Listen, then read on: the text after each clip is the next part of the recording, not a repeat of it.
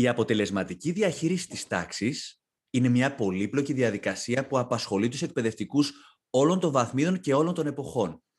Οι αναποτελεσματικές και αντιπαιδαγωγικές μέθοδοι μπορεί να ανήκουν πια στο παρελθόν και να προσεγγίζουμε τους μαθητές μας πια με τη δημιουργία ενός θετικού κλίματος και τη σύναψη διαπροσωπικών σχέσεων. Αλλά ο στόχος μας, αυτός δεν επιτυχάνεται πάντα στο 100% για πολλούς και διάφορους λόγους. Δυσκολεύεσαι να ηρεμήσεις τον κομικό της τάξης ή να προσελκύσεις το ενδιαφέρον του τελευταίου θρανίου; Άκουσε το σημερινό μας podcast που ξεκινάει αμέσως τώρα γιατί μπορεί να βρεις κάποια ενδιαφέρουσα ιδέα που να μετατρέψει την τάξη σου από πολύβουο γήπεδο σε οργανωμένο μελίσι. Τη στιγμή που όλα γύρω μας αλλάζουν ραγδαία, η εκπαίδευση είναι ο μόνος τρόπος να θωρακίσουμε τους εαυτούς μας και τα παιδιά μας για να αντιμετωπίσουμε τις προκλήσεις του μέλλοντος. Αν θες να είσαι σωστά ενημερωμένος για θέματα που αφορούν την ανατροφή των παιδιών, τη διαχείριση της σχολικής τάξης και την αναβάθμιση του εκπαιδευτικού σου έργου, τότε μείνε συντονισμένος στην παρέα μας. Το podcast «Εκπαιδεύοντας» με την Έλενα Μακρύ και τον Γιώργο Στεφανίδη είναι εδώ για να σου υπενθυμίζει πως η εκπαίδευση δεν είναι προετοιμασία για ένα μελλοντικό τρόπο ζωής. Είναι η ίδια τρόπο ζωής. Γεια σας, γεια σας. Ελπίζω να είστε όλοι καλά και να ζουζουνίζετε κι εσείς χαρούμενα όπως οι μαθητές μας που τους έχει πιάσει η άνοιξη για τα καλά. Μην μου πεις ότι δεν ισχύει πως με το που ανοίγει ο καιρός όλοι λίγο πολύ ξεμυαλίζονται και η τάξη έχει μια μεγαλύτερη ανησυχία, η δικιά μου τουλάχιστον. Ισχύει, ναι, ναι, ναι, δεν λέω, αλλά αυτό δεν είναι το ωραίο. Αποκτά ένα έξτρα ενδιαφέρον. Αχ, να μην είμαι από μια μεριά σε εδώ να διαχειρίζεσαι αυτό το έξτρα ενδιαφέρον και να παραμένεις έτσι χαλαρός και ζένο όπως είσαι τώρα. Κοροϊδεύεις, κυρία Έλενα, κοροϊδεύεις. Αλλά αν θες να ξέρεις, εγώ είμαι έτσι όλο το χρόνο. Τι λες, τι λες. ναι, ναι, βεβαίως για τον απλούστατο λόγο ότι εφαρμόζω έτσι πέντε, δέκα συγκεκριμένα πραγματάκια, όπως αυτά που θα πούμε σε λίγο και θέλω να πιστεύω πως έχω καταφέρει να διατηρώ τις ισορροπίες. Εντάξει, έχεις δίκιο. Σε πειράζει, σε πειράζει και το ξέρεις. Και ναι, και ναι, γι' αυτό είμαστε εδώ σήμερα. Γιατί προφανώς δεν θέλουμε να ισχυριστούμε πως έχουμε καμιά μαγική συνταγή ή πως είμαστε οι σούπερ δάσκαλοι με την άψογα πειθαρχημένη τάξη, αλλά για να μοιραστούμε τις εμπειρίες μας με όλους όσοι μας ακούν και να προτείνουμε τεχνικές που κάποιος μπορεί να θεωρήσει χρήσιμες. Λέω να ξεκινήσουμε με αυτά που με τον έναν ή με τον άλλο τρόπο οι περισσότεροι τα γνωρίζουμε. Αλλά έτσι, για να τα βάλουμε σε μια σειρά. Τι λες; Ε, βέβαια θα συμφωνήσω και εγώ, γιατί όντως τα ξέρουμε, αλλά δεν πάβει να είναι τα πιο ουσιώδη. Λοιπόν, ναι. σε κάθε περίπτωση πρέπει να έχουμε κατά νου ότι η πειθαρχία δεν επιτυγχάνεται με τον εξαναγκασμό ούτε με το φόβο. Σκοπός μας δεν είναι να έχουμε μια τάξη ζόμπι με μαθητές αγαλματάκια, κούνητα, αμήλυτα, αγέλαστα. Βασική μας επιδίωξη πρέπει να είναι η δημιουργία μιας τάξης που να σφίζει από δημιουργικότητα, συνεργατικό κλίμα, ενθουσιασμό, αυθόρμητες αλληλεπιδράσεις και διάφορα άλλα. Αλλά χωρίς να χάνετε το μέτρο και να ξεπερνιέτε το όριο. Και εδώ θα μου πεις, ωραία μας τα λες βρε Γιώργο, αλλά ποιος το θέτει αυτό το όριο και πότε; Και όταν όντως ναι. ξεπερνιέται και επικρατεί ένας χαμός στην τάξη, τότε τι, ξεκινούν οι φωνές και οι αντάρες. Να σε ρωτήσω κάτι για να μου πεις και εσύ τη δική σου άποψη από τον υπηαγωγείο, που τα παιδιά είναι πιο μικρά και θέλουν μια διαφορετική, πιο ήπια μεταχείριση. Γιατί στα ναι. μεγαλύτερα μπορείς και να υψώσεις τον τόνο της φωνής ένα τσάκ μωρέ παραπάνω, με τα μικρά όμως τι κάνεις; Μωρέ, ναι, εντάξει, δίκιο έχεις. Τα, αυτά τα λατρεμένα μας νηφιαγωγάκια, όπως και τα πρωτάκια θα σου πω εγώ, γιατί και αυτό το ίδιο είναι, ε, πολύ πιθανό να βάλουν τα κλάματα, αν υψώσουμε τον τόνο της φωνής μας πολύ δυνατά. Εντάξει, όχι όλα, όχι όλα, αλλά τα πιο ευαίσθητα σίγουρα. Και αυτά που δεν είναι και συνηθισμένα σε φωνές. Εννοείται, ή εγώ θέλω να πιστεύω ότι εννοείται, πως δεν έχει κανένας εκπαιδευτικό στην απέτηση από τα παιδιά να κάθονται Παναγίες για 5-6 ώρες και να κρέμονται από τα χείλη του. Και αυτό δεν έχει να κάνει με την ηλικία. Ε, το αναμενόμενο είναι να θέλουν να τρέξουν, να μιλήσουν με το διπλανό, να κάνουν ένα πείραμα, ε, πείραγμα, να ακουστούν, και σε, να ακουστούν και σε καμιά περίπτωση να ακούν διαρκώς το δάσκαλο ή τη δασκάλα να τα επιπλήττει επειδή εντάξει κουνήθηκαν λιγάκι. Το είπες κι εσύ. Θέλει ένα μέτρο.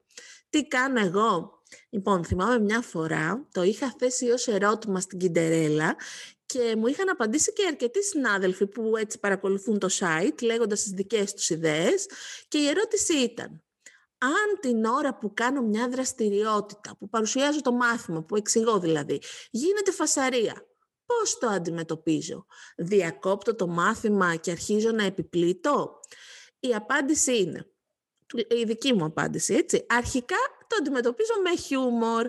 Έχω προσυμφωνήσει από την αρχή της χρονιάς πως όταν ξεφεύγουμε λίγο θα φωνάζω τις μαγικές λεξούλες. Άκου τώρα, χόκους πόκους μαγική ευχή.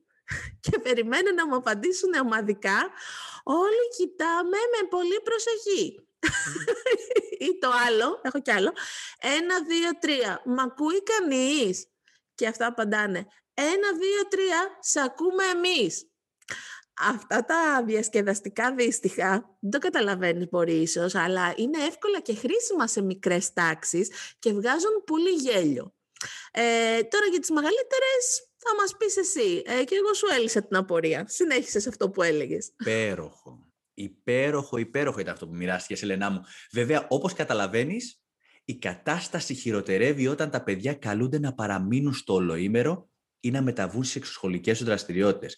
Και λογικό είναι να κουράζονται εδώ που τα λέμε. Οπότε προσπαθούν να εκμεταλλευτούν κάθε λεπτό ανεμελιάς. Γι' αυτό, καλό είναι με κάθε ευκαιρία να υπενθυμίζουμε στους μαθητές αυτά που έχουμε συμφωνήσει εξ αρχής. Όπως είναι η τήρηση των κανόνων, η ενθάρρυνση των θετικών συμπεριφορών, αλλά και οι συνέπειες που ακολουθούν όταν κάποιος επιμένει διαρκώς να είναι ασυνεπής προς αυτούς. Αφού λοιπόν εσύ μας είπες μία ιδέα για τις μικρότερες τάξεις, θα ήθελα και εγώ να μοιραστώ τη δική μου πρόταση διαχείρισης συμπεριφορών που αφορά όλες τι ηλικίες. Αλλά έχει φοβερά αποτελέσματα και στους εφήβους της έκτης δημοτικού, για παράδειγμα. Τέλεια, τέλεια. Είμαι όλη αυτιά. Τρελαίνομαι όταν μοιράζεσαι μυστικά από την τάξη σου. για πες. Να, και κάτι ακόμα πριν ξεκινήσω την περιγραφή. Ναι, Πολλά ναι, παιδιά, όπως και εσύ ξέρεις, κάνουν φασαρία για να τραβήξουν την προσοχή. Γιατί με αυτόν τον τρόπο προσπαθούν να επικοινωνήσουν, ίσως να ξεσπάνε το άγχος που τους δημιουργεί το οικογενειακό τους περιβάλλον. Γι' αυτό, Ισχύει αυτό ναι. αυτή η τεχνική είναι σημαντική. Τους εμπλέκει όλους. Λοιπόν, ας πάμε στο πρόγραμμα, λοιπόν. Το πρόγραμμα δεν έχω δώσει κάποια συγκεκριμένη ονομασία, ας το θέσουμε ως θέσεις εργασίας. Εντάξει. Τι είναι οι θέσεις, λοιπόν, εργασίας; Έχω βρει λοιπόν εγώ κάποιες θέσεις ευθύνης που μπορώ να δώσω στα παιδιά, που μπορούν να λειτουργήσουν. Έχω λοιπόν τους DJ, έχω τους γυμναστές, έχω τους περιβαλλοντολόγους, τους ιστορικούς, τους μετεωρολόγους και θα πω και τι άλλο έχω. Και αφού έχω φτιάξει τις θέσεις εργασίας, τους έχω εξηγήσει τι ε, θα πρέπει να κάνω στην κάθε θέση εργασίας, με αυτό τον τρόπο τους αφήνω και τους ζητάω από τα παιδιά να μου στείλουν ένα βιογραφικό για κάθε θέση εργασίας. Θα μου πεις, θα μου πεις ωραίο αυτό για τις μεγάλες τάξεις 5η, 6η. Στις μικρότερες τι γίνεται; Στις μικρότερες το μόνο που μπορούν να κάνουν είναι να μου στείλουν μια παραγραφούλα, ίσως μια προτασούλα, δύο προτασούλες, γιατί θέλουν, ποια θέση εργασίας και για ποιο λόγο, γιατί τους αρέσει. Πολύ απλά ναι, και πολύ ναι. ωραία. ωραία. Αφού λοιπόν εγώ τα πάρω, τους διαμοιράζω και φτιάχνω ομαδούλε. Φτιάχνω την ομάδα των DJ, την ομάδα των περιβαλλοντολόγων, την ομάδα των, των συντονιστών εορτών. Θα σου πω, υπέροχη αυτή. και φτιάχνουμε λοιπόν διάφορες θέσεις εργασίας. Αφού τις φτιάξουμε λοιπόν, όμορφα και τους ανακοινώνω και ξεκινάμε. Και πώς ξεκινάμε; Φτιάχνω λοιπόν και τους ανακοινώνω ότι κοιτάξτε να δείτε, τους δίνω και διάφορες λεπτομέρειες και ξεκινάμε λοιπόν κάθε μέρα με τις βασικές θέσεις εργασίας. Δεν μπορούν όλοι, θα σου εξηγήσω όμως. Το πρώτο πράγμα που κάνουμε, ειδικά τώρα που έχουμε τηλεκπαίδευση, είναι το εξής. Μπαίνω κι εγώ ένα τέταρτο πιο πριν, μπαίνουν και τα παιδιά ένα τέταρτο πριν ξεκινήσουμε. Εγώ ξεκινάω 9 η ώρα το πρωί, γιατί είμαστε ιδιωτικό σχολείο. Ξεκινάμε 9 η ώρα το πρωί, αλλά μπαίνω ένα τέταρτο πιο πριν. Άρα, στο, οι συνάδελφοί μου στο δημόσιο, ε, που ξεκινάνε 2 και 10, μπορούν να πούνε από τις 2 παρα 5. Μπαίνουν ναι, μέσα, ναι. δίνουν δικαιώματα στους DJ και στους βοηθούς δασκάλου. Ναι. Και τι κάνουν. Οι DJ βάζουν μουσικούλα, αφού τους έχω πει ότι κοιτάξτε να δείτε τραγούδια αυτά, να κοιτάξετε, να τα ακούτε λίγο έτσι, ώστε να μην έχουν τίποτα στίχους περίεργους. Και η βοηθή δασκάλου και οι βοηθοί δασκάλου αφήνουν τους άλλους μαθητές να μπουν μέσα.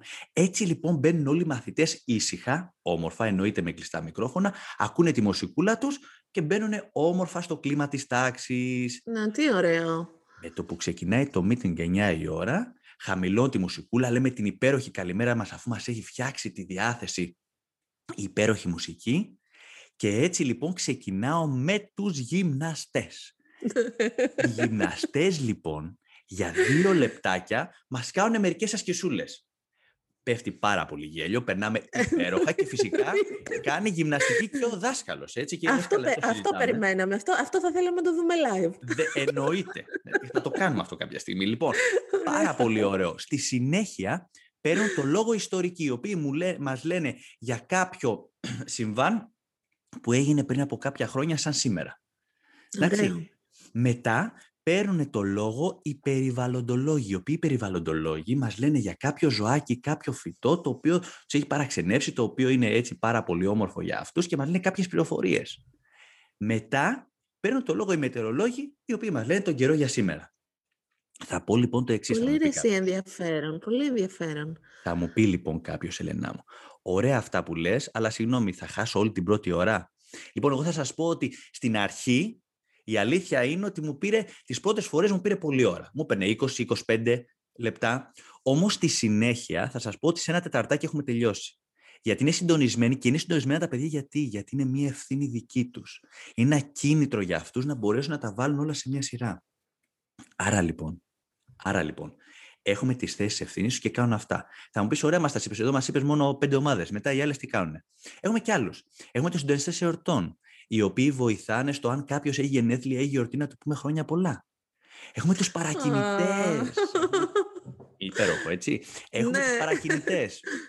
Οι οποίοι παρακινητές βοηθάνε να πούνε κάποιο αστείο, βοηθάνε να πούνε μπράβο ομάδα, τα πήγατε πάρα πολύ καλά, προχωρήστε δυναμικά. Και φυσικά έχουμε και μια υπέροχη ομάδα, τους podcasters.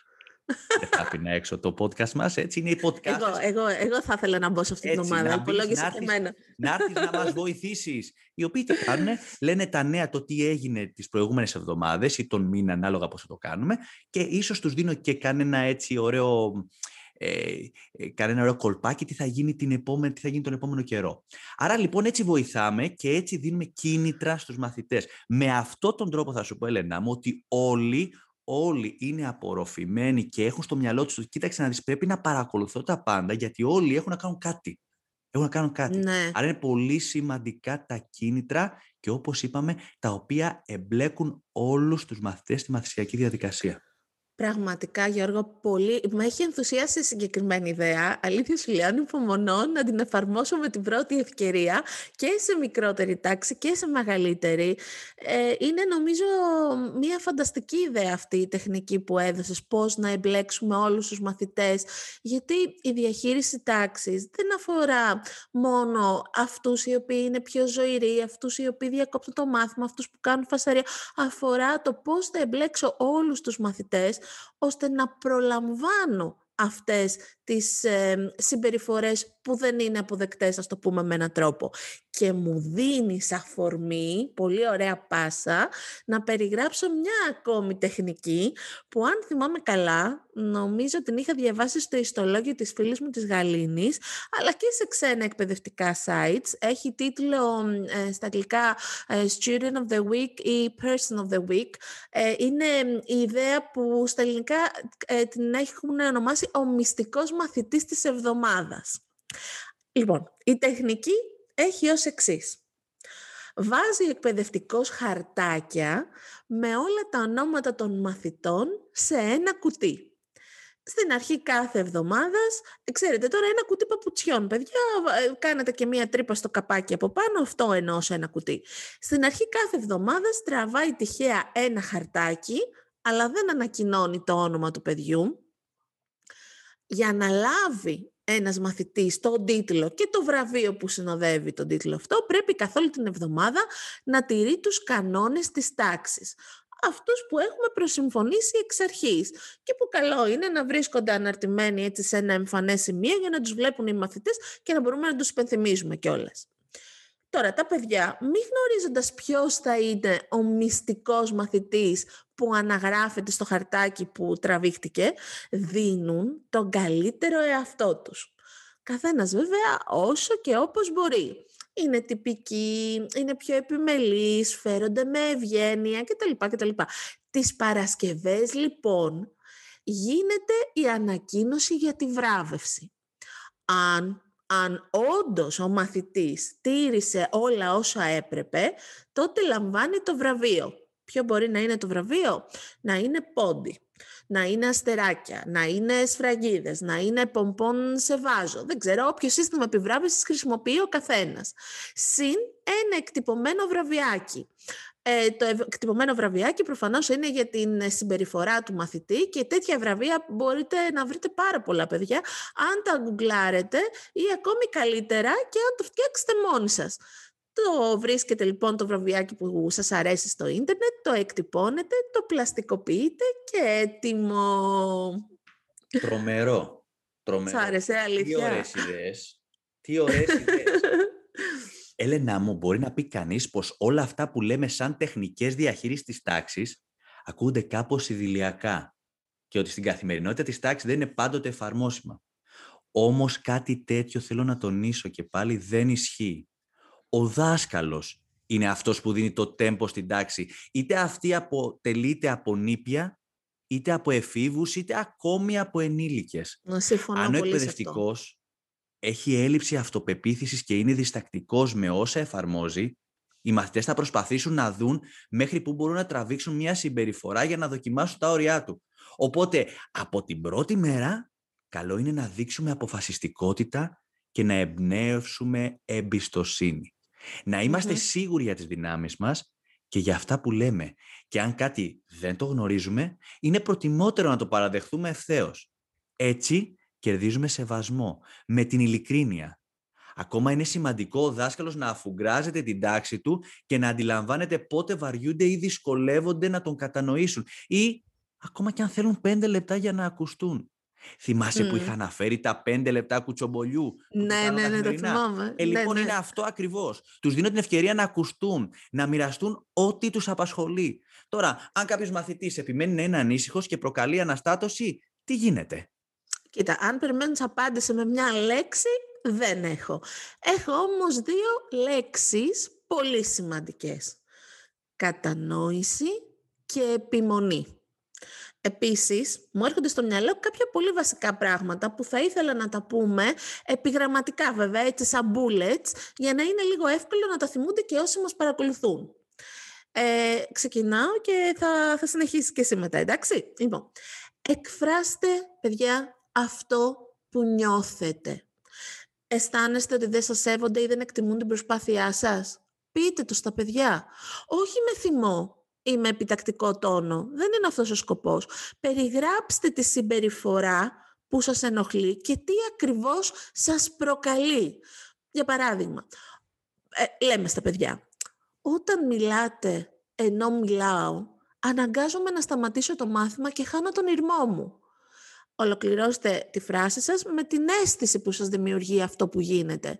Έτσι, παιδιά μου, απογοητεύομαι και στεναχωριέμαι. Αυτή η κίνηση είναι μια ειλικρινή κίνηση και ενδεχομένως να ενεργοποιήσει και τις ευαίσθητες χορδές των μαθητών. Οπότε δοκιμάστε το. Δεύτερον, κινηθείτε στην τάξη. Πολύ σημαντικό. Τα παιδιά πρέπει να νιώθουν την παρουσία σας. Ε, δεν εννοώ να κινηθείτε προφανώς σαν τον μπαμπούλα που περιφέρεται πάνω από το κεφάλια τους για να τους υποδείξει κάθε λαθάκι που κάνουν. Όχι, δεν, σε καμία περίπτωση. Αλλά να ξέρουν ότι έχετε την επίβλεψη του χώρου και ότι, ότι αντιλαμβάνεστε, παραδείγματος χάρη, ποιος κλωτσάει την καρέκλα του μπροστινού, ποιος πετάει χαρτάκια στον απέναντι, ποιος κολλάει αυτοκόλλητα στο άλμπουμ την ώρα του μαθήματος κτλ. κτλ. Κινηθείτε στην τάξη. Τρία. Κάντε ολιγόλεπτα διαλύματα. Μέσα στην ημέρα δώστε στα παιδιά την ευκαιρία λίγο να αποφορτιστούν. Βάλτε λίγη μουσική στο σχέδιο του μαθήματός σας, βάλτε μια μικρή έκπληξη που θα τα ικανοποιήσει, δώστε τους την ευκαιρία να διαβάσουν το αγαπημένο τους βιβλίο για λίγα λεπτά χαλάρωσης και κάντε και εσείς το ίδιο. Αυτό το κάνει ο Γιώργος, παιδιά, για αυτό το, αυτό το επισημένο. Τέτοια μικροδιαλυματάκια στην ημερήσια ρουτίνα είναι ζωτική σημασίας. Έτσι δεν είναι; Πες μας και εσύ, Γιώργο, κανένα δύο.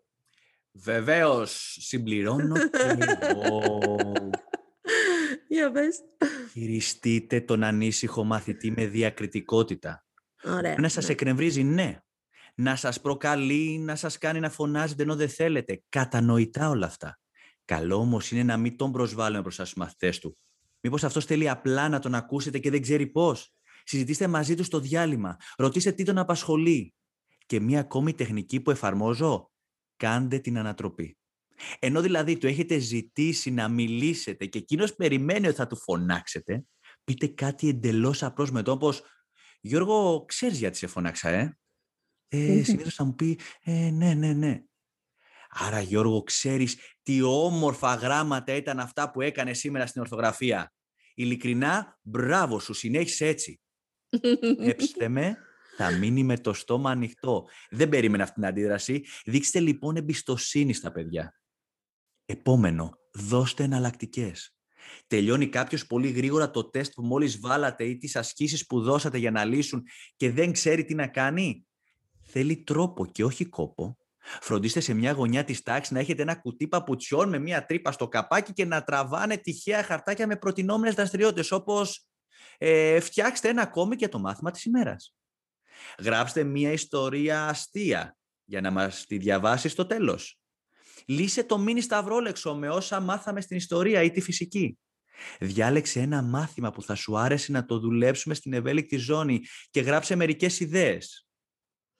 Ρε, εσύ, είναι πάρα πολύ ωραία όλα αυτά. Ε, θα ακουστεί σαν ευλογά με τα γένια μας. Αλλά σήμερα πραγματικά νομίζω ότι δώσαμε πολύ ωραίες ιδέες. Δεν συμφωνείς; Ε, οπότε θα κλείσω το σημερινό επεισόδιο με ένα απόφθεγμα, όχι πολύ γνωστό, αλλά ταιριαστό. Γιατί, όπως είπαμε και στην αρχή, κανένας δεν έχει τη μαγική συνταγή για τη διαχείριση της τάξης. Οπότε, λοιπόν, θα πω το εξής σχεδόν τίποτε δεν βγαίνει σωστό την πρώτη φορά. Οι αποτυχίες και οι επανειλημμένες αποτυχίες μάλιστα είναι πινακίδες που μας οδηγούν στο δρόμο της επιτυχίας. Κατανόηση και επιμονή λοιπόν. Τα λέμε την επόμενη εβδομάδα. Γεια, Γεια σας!